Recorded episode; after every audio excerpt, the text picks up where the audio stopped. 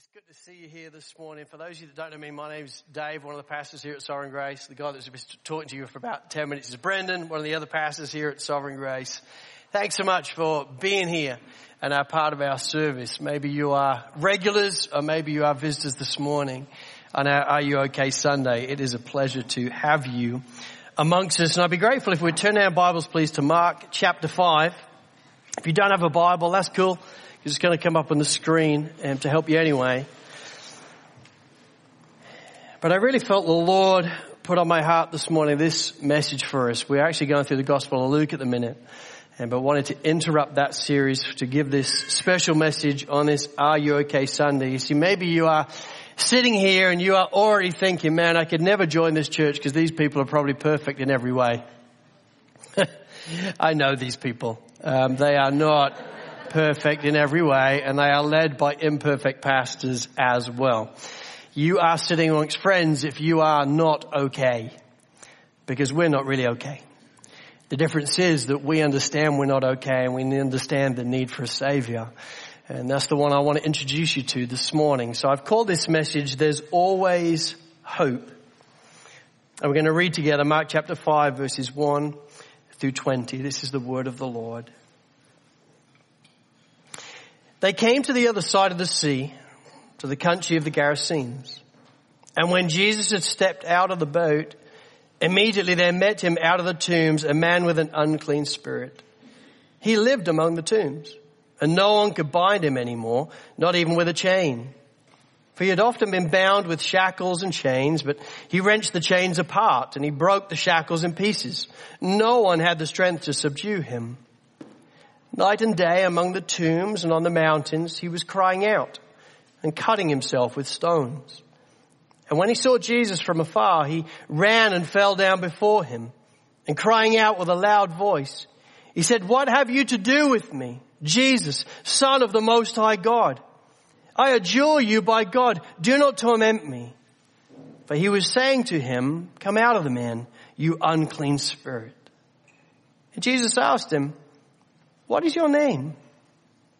He replied, my name is Legion, for we are many. And he begged him earnestly not to send them out of the country. Now a great herd of the pigs was feeding there on the hillside, and they begged him, saying, send us to the pigs, let us enter them. So he gave them permission, and the unclean spirits came out and entered the pigs and the herd, numbering about 2,000, rushed down the steep bank into the sea and drowned in the sea. The herdsmen fled and told it in the city and in the country. And people came to see what it was that had happened. And they came to Jesus and saw the demon possessed man, the one who had the legion sitting there, clothed and in his right mind. And they were afraid. And those who had seen it described to them what had happened to the demon possessed man and to the pigs and they began to beg Jesus to depart from their region. As he was getting into the boat, the man who had been possessed with the demons begged him that he might be with him. And he did not permit him, but said to him, go home to your friends and tell them how much the Lord has done for you and how he has mercy on you. And he went away and began to proclaim in the Decapolis about how much Jesus had done for him and everyone marveled.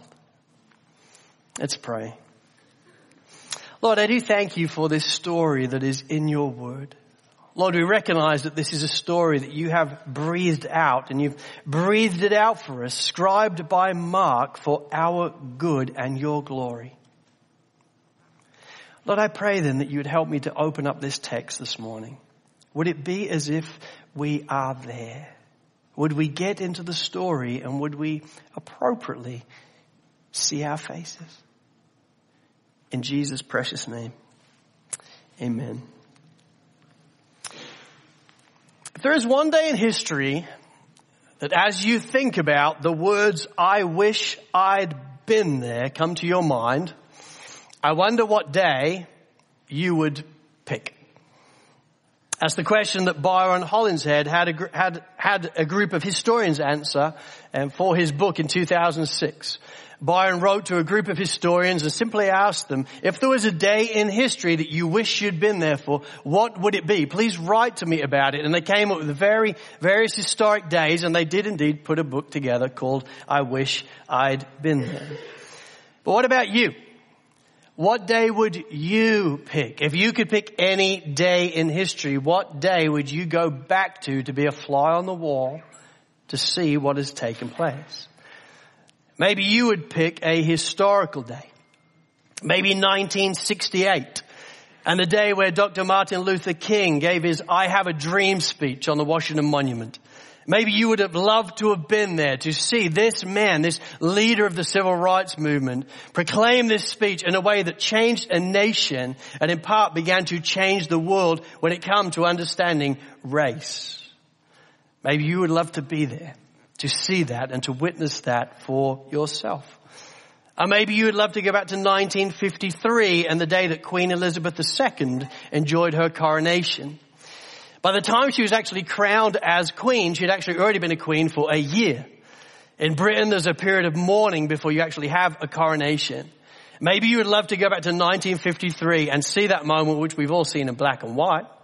But that moment where a crown is put on her head and she begins to be the reigning monarch of the United Kingdom and of the Commonwealth, and she does so for 70 years. Maybe you would love to sit beside her in that moment and let her know you are going to make an incredible queen. Maybe you'd love to go back there.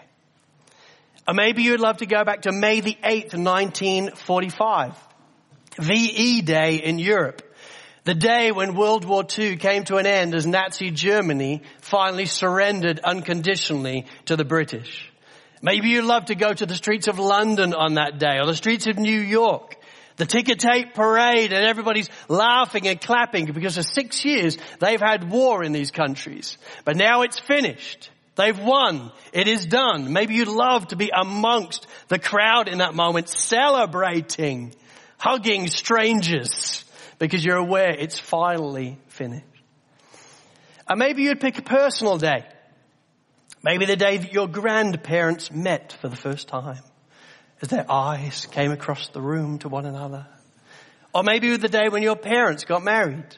Days in your own history that you're aware if they had never happened, there would be no you. And so you'd love to go back to see those days of where it all began, realizing you are a product of those days. There are so many days in history and in our lives that would actually be really fun to go back to, would they not? And if you're a Christian, I think there's many biblical days that we'd love to go back to as well, isn't there? Days in history that you think, I wish I'd been there. Mike Edwards is a big fan of The Chosen. If you don't know what The Chosen is, go speak to Mike. He will, he will party political broadcast it to you. It is a great series. Because you start to feel like you're walking with Jesus. And there's certain days in the life of Jesus that you wish you could go back to. That you wish you could experience. And this day that we have before us in Mark chapter 5, I submit to you is without doubt one of them.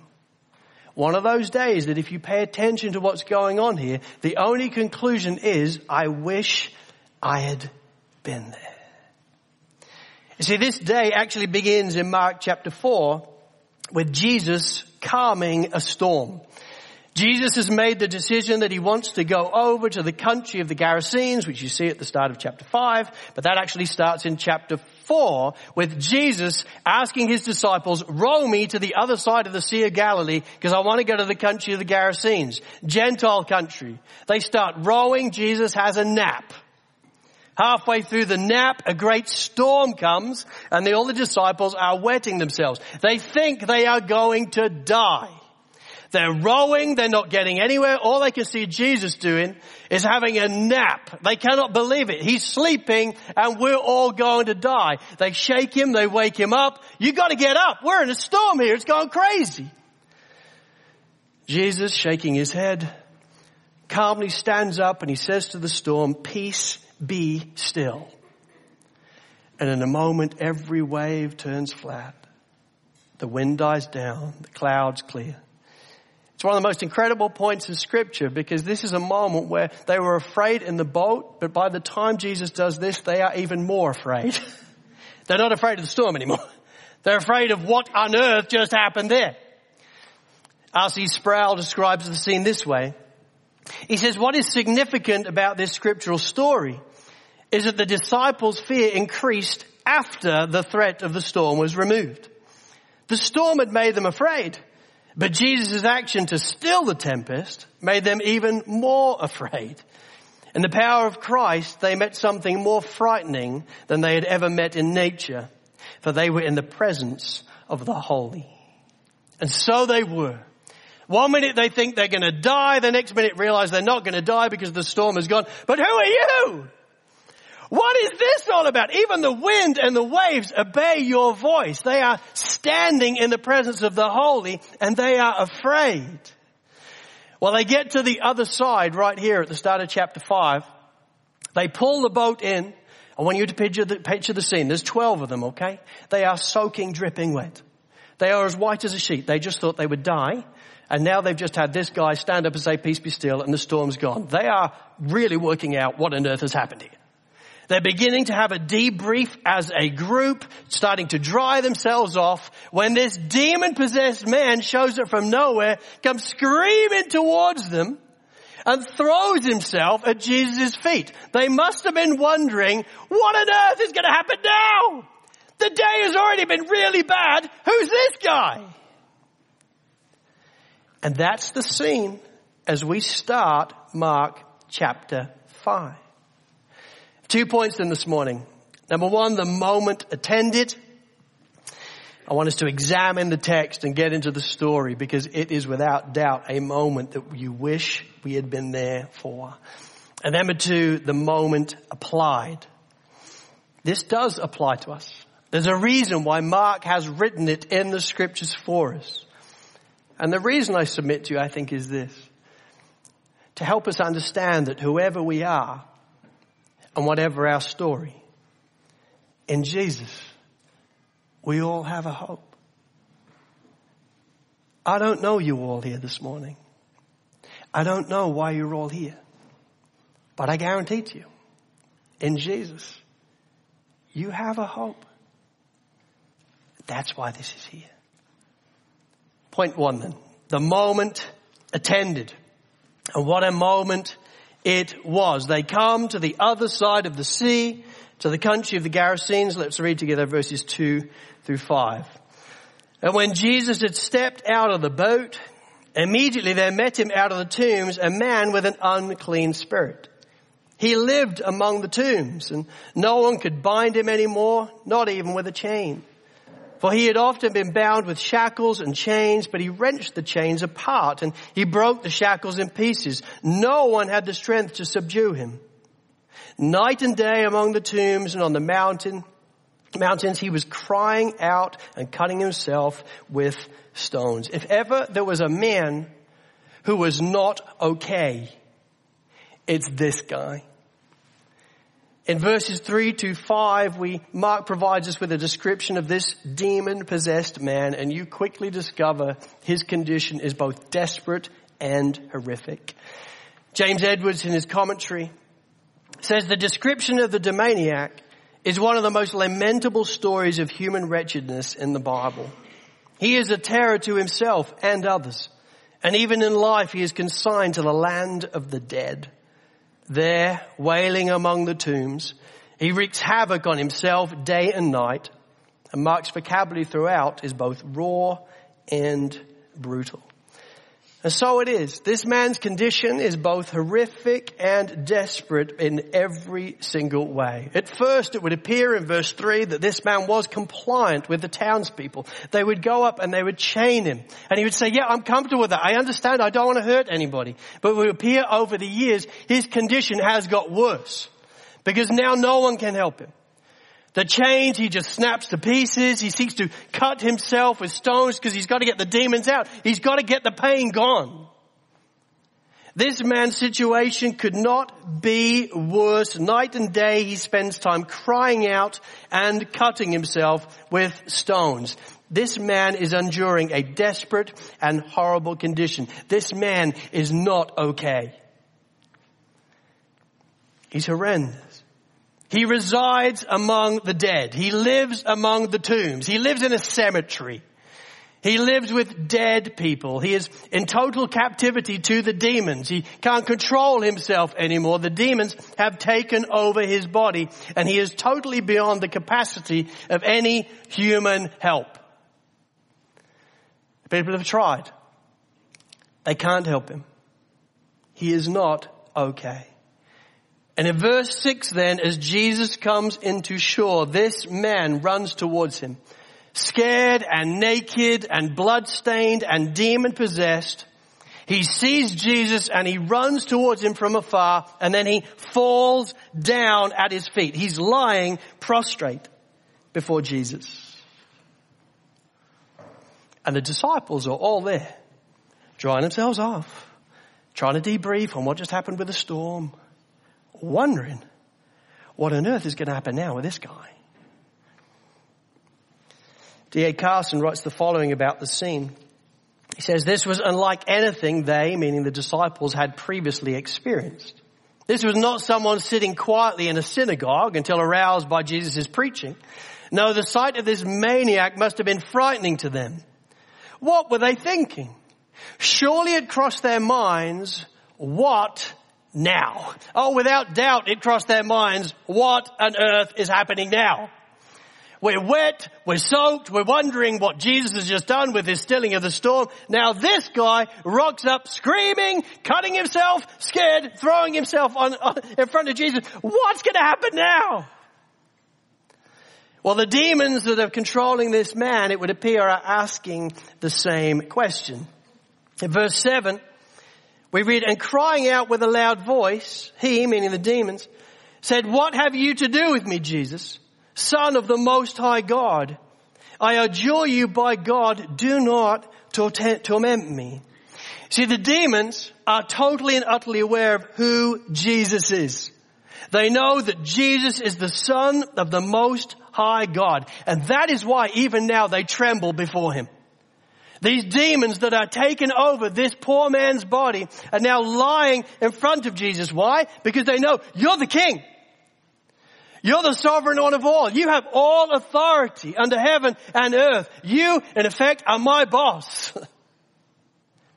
they understand they are under the control of another. They tremble before him because they know you, Jesus, have such great authority. And they're right. He does. This is the king. So this is what happens in verse 9. So Jesus asked him, what is your name? He replied, my name is Legion, for we are many. What we discover in that verse is the sheer size and strength of this demonic force that has taken over this man. This isn't like a one demon thing. This is demons. Why is he called legion? See, in a Roman legion, a Roman legion would number 6,000 soldiers. What we are understanding then at this point is this man is literally riddled with demons. They are entirely filling his body. This is a significant show of demonic strength concentrated into this one man. This isn't then some random demon taking over somebody's body in the synagogue and he says, be still, get out. This is a man riddled with demons.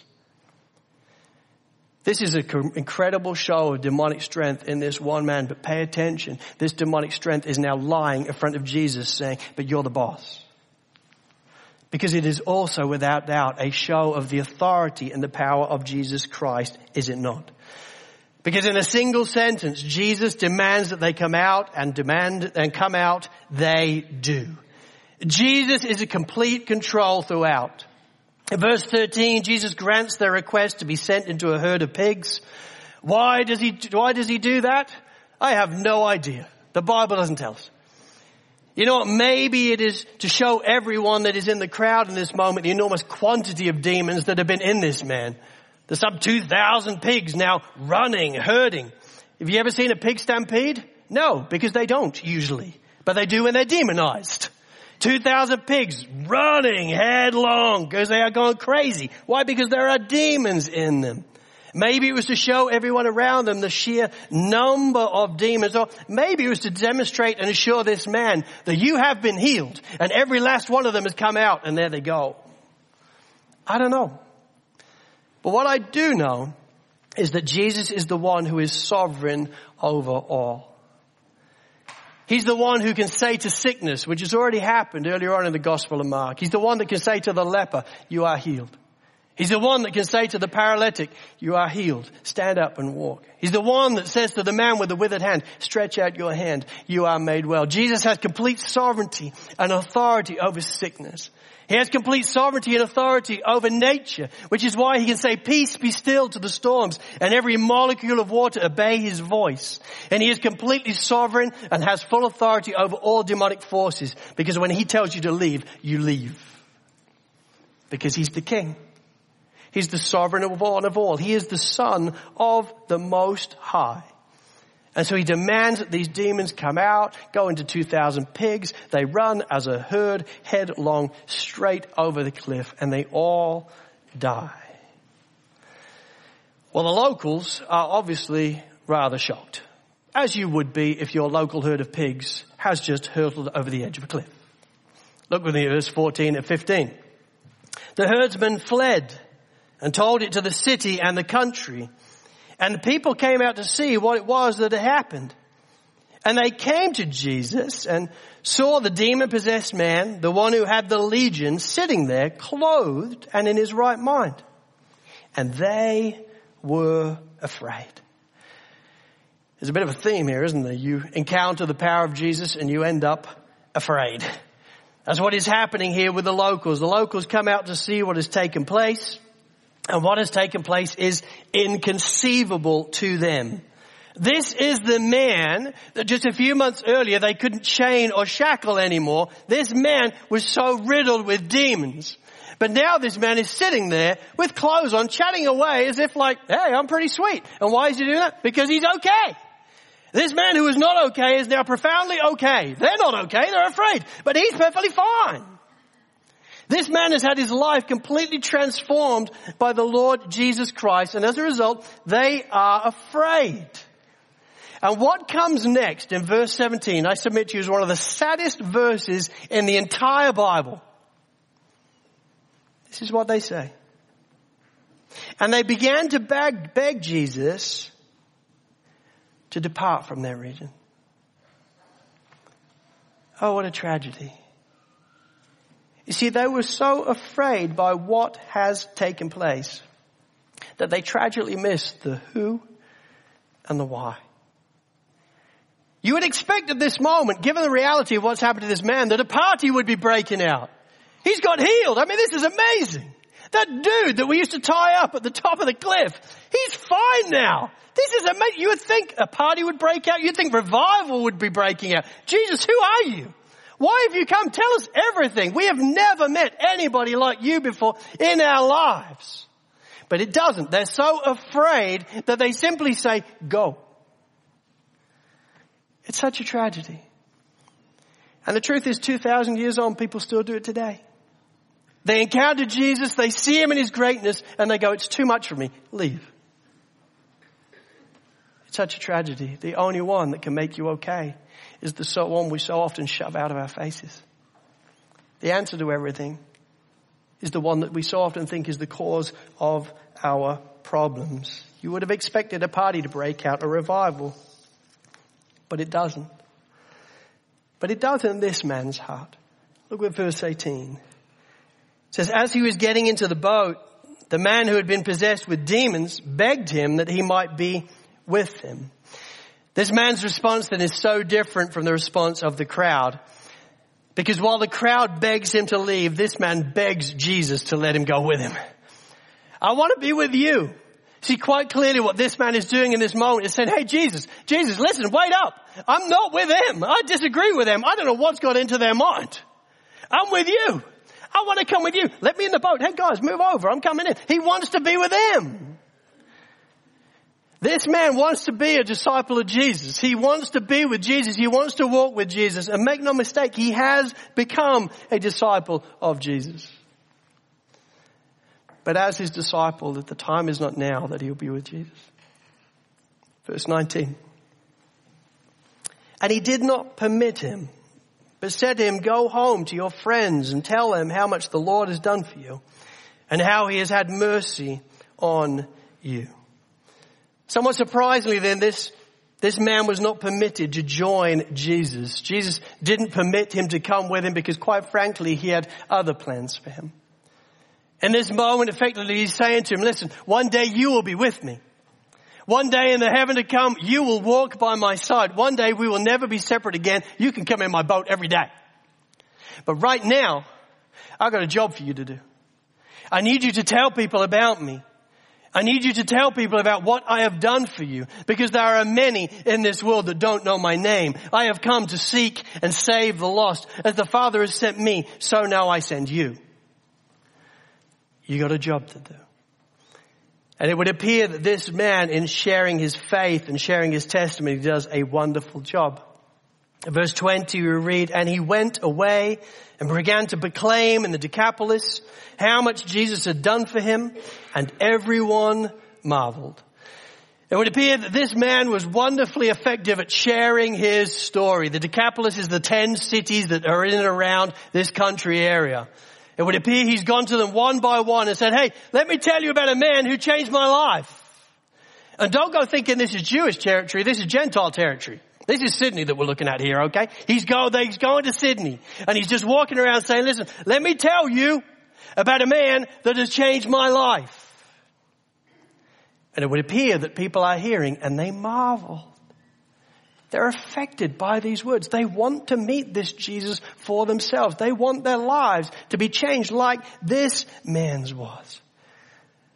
What a day. What a day this would have been to be there for, would it not? This man started the day as a maniac. He finishes the day as a messenger. He starts the day prostrate before Jesus because he is so filled with demons, but he ends the day fully clothed as a proclaimer of Christ because Jesus has changed his life. And he wants to tell everybody about the story of meeting the one who had completely changed his life. Wouldn't you have loved to have been there to see this? I would have loved to have been there just to see the look on the disciples' face all the time.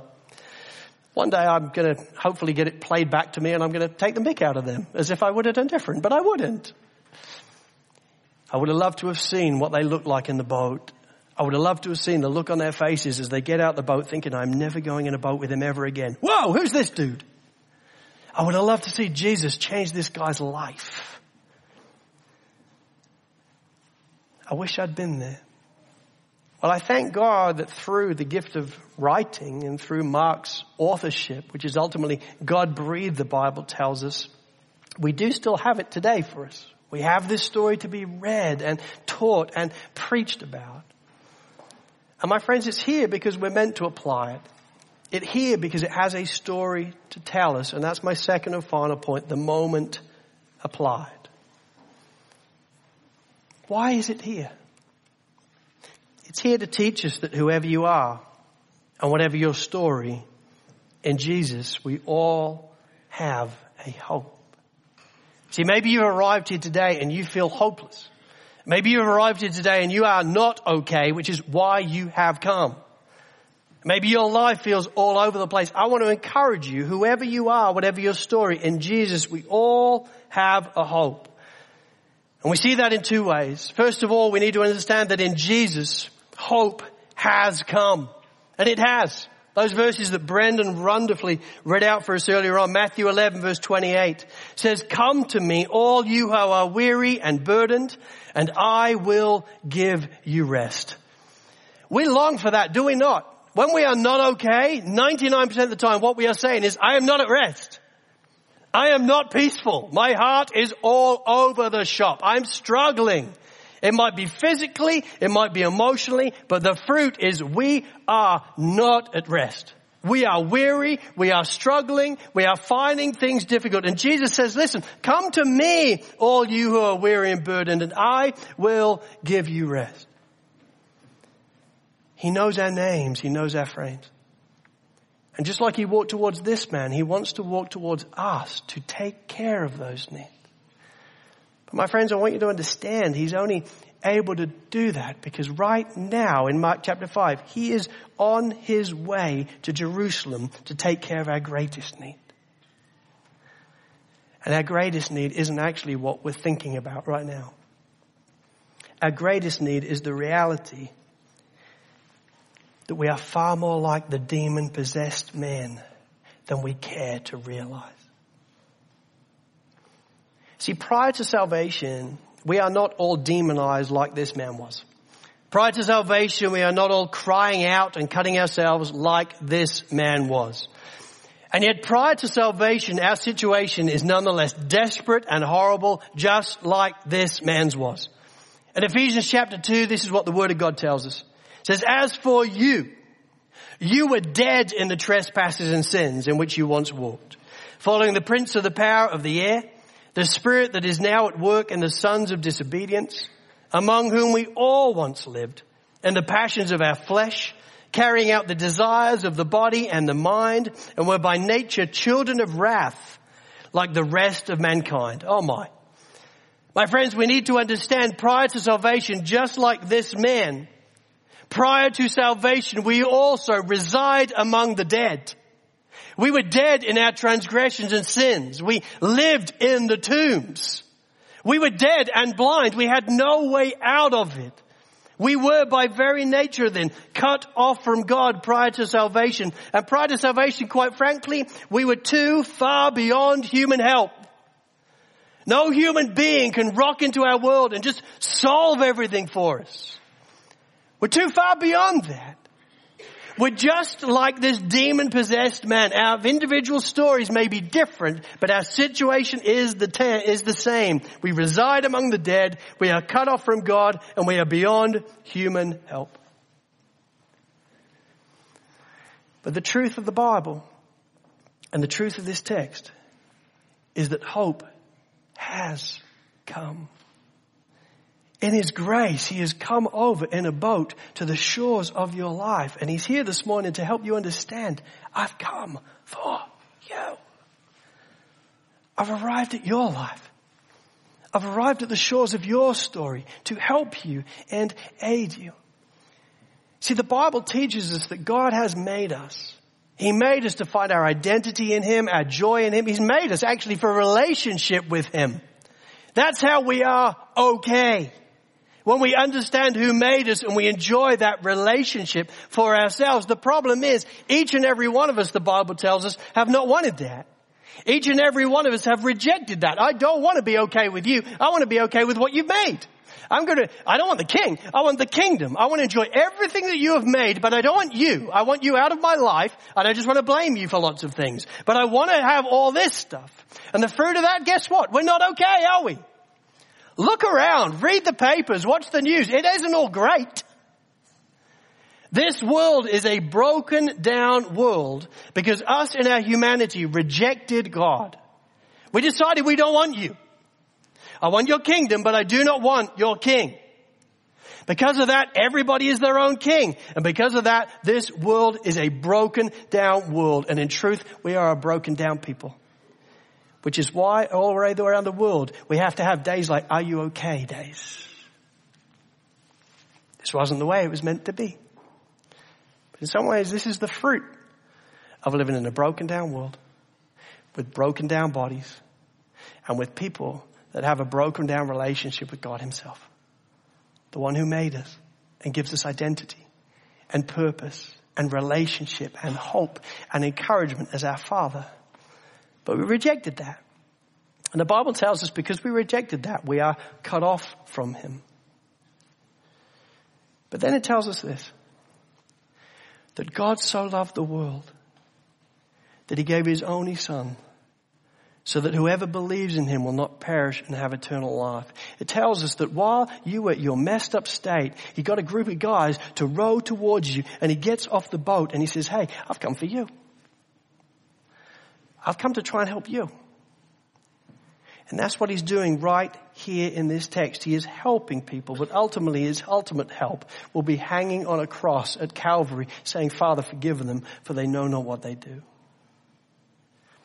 The Bible's clear, my friends, that he died as our substitute. And it's through faith in him as our substitute that we get to have our relationship with God back, which is what ultimately makes us okay. We're cut off from Him. But he came to rescue us so that we wouldn't need to be cut off anymore. The Bible tells us that if we confess with our mouth that Jesus is Lord and believe in our heart that he rose again, then we will be saved. What that means is when we put our faith in Jesus Christ as our Lord and Savior, we know what it is to be forgiven of our sin, to be washed clean of our sin. We know what it is to have a relationship with the Father again that we were always made for. We know what it is to know in our lives that I've been adopted into the very family of God and that heaven will be my home. Does that mean then if we go ahead and make that step that our life will be rosy and perfect in every way? No.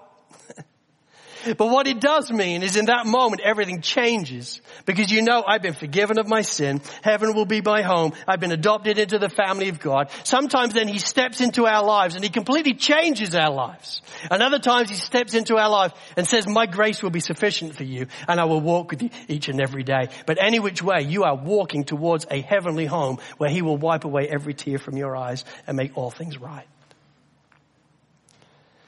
Whoever you are, and whatever your story, in Jesus there is always a hope. And what a beautiful hope He is. My friends, don't put off another day knowing Him as your Lord and Savior. Are you okay? If not, Jesus is your only answer. And how kind of Him to bring you here today so that He can get off the boat and walk towards you and say, I'm here for you. Just like the demon possessed man. I'm here for you.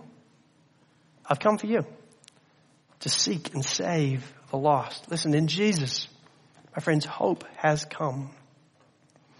And if you're here today and you know Jesus Christ as your Lord and Savior, my friends, I want to encourage you then just in closing, in Jesus, we all have a wonderful story to tell. This demon possessed man just wanted to be with Jesus. And I don't know about you, but the longer I spend in this broken down world, the more I get it. There's times in my life where I just wish if I could go be in heaven now, I, will go like now. I'm done. My wife always says, let's get to heaven tired. I'm like, honey, I'm tired. I'm ready. I'm, I'm done. I've been giving it everything. And I get this guy. I just want to be with Jesus. I just want to be with you. I, I, I'm, I'm, I'm all in. I'm all in. I just want to be with you. But the truth is we're still living and breathing with our hearts still going because he's saying, hey, listen, this isn't your time. And there's friends for you to tell. There's people in our world for you to tell. I came to seek and save the lost as the Father has sent me, so I now send you. I want you to go tell them. Tell them what I've done for you. In Romans 10 verse 13 through 15, we read, for everyone who calls on the name of the Lord will be saved. What great news! Everyone. But how will they call on him in whom they have not believed? And how are they to believe in him of whom they have never heard? And how are they to hear without someone preaching? And how are they to preach unless they are sent?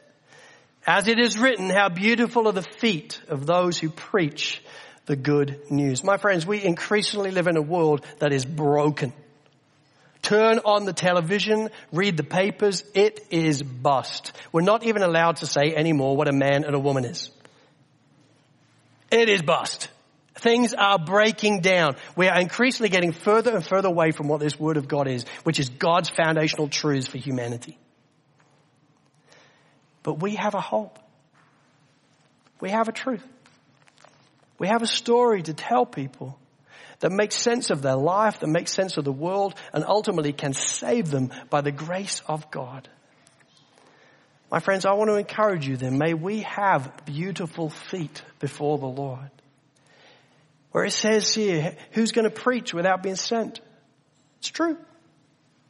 John chapter 20, as the Father has sent me, so now I send you.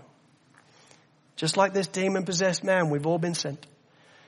So if you know Jesus Christ is your Lord and Savior, I want to urge you, go tell your story into an increasingly hopeless world. You have a hope to tell. Tell of it. And may people marvel in the Lord as a result. Let's pray.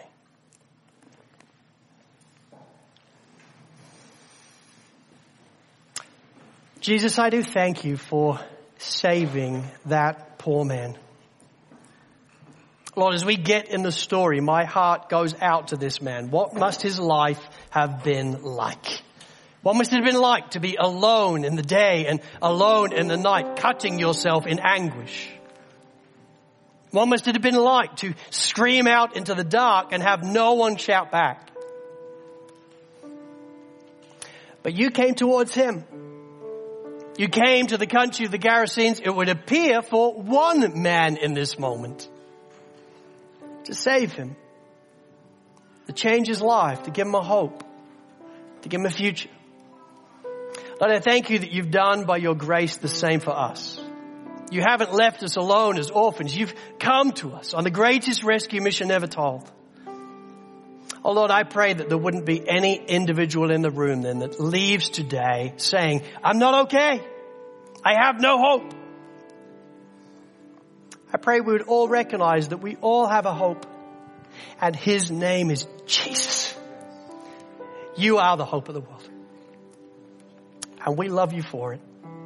And we'll be forever grateful. In Jesus' name, amen. I'm just going to invite Andrew up. He's got um, something to share with us.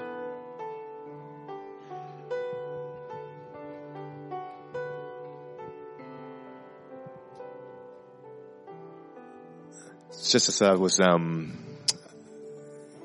singing this morning, um, I just had uh, this impression that uh, Lord um, brought to mind.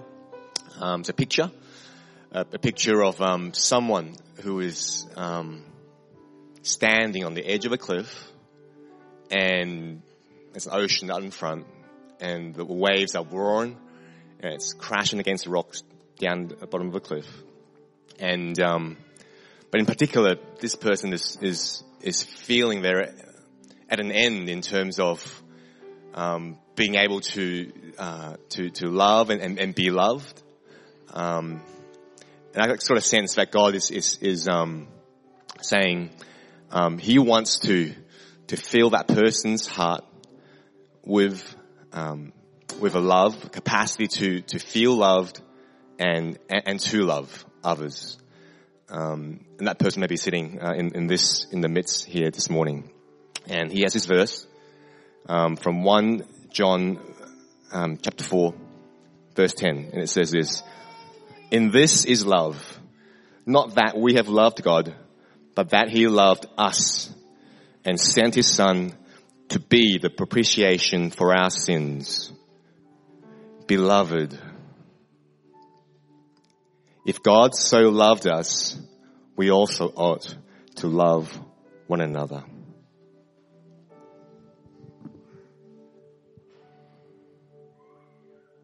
How good is it that we have a God who loves us?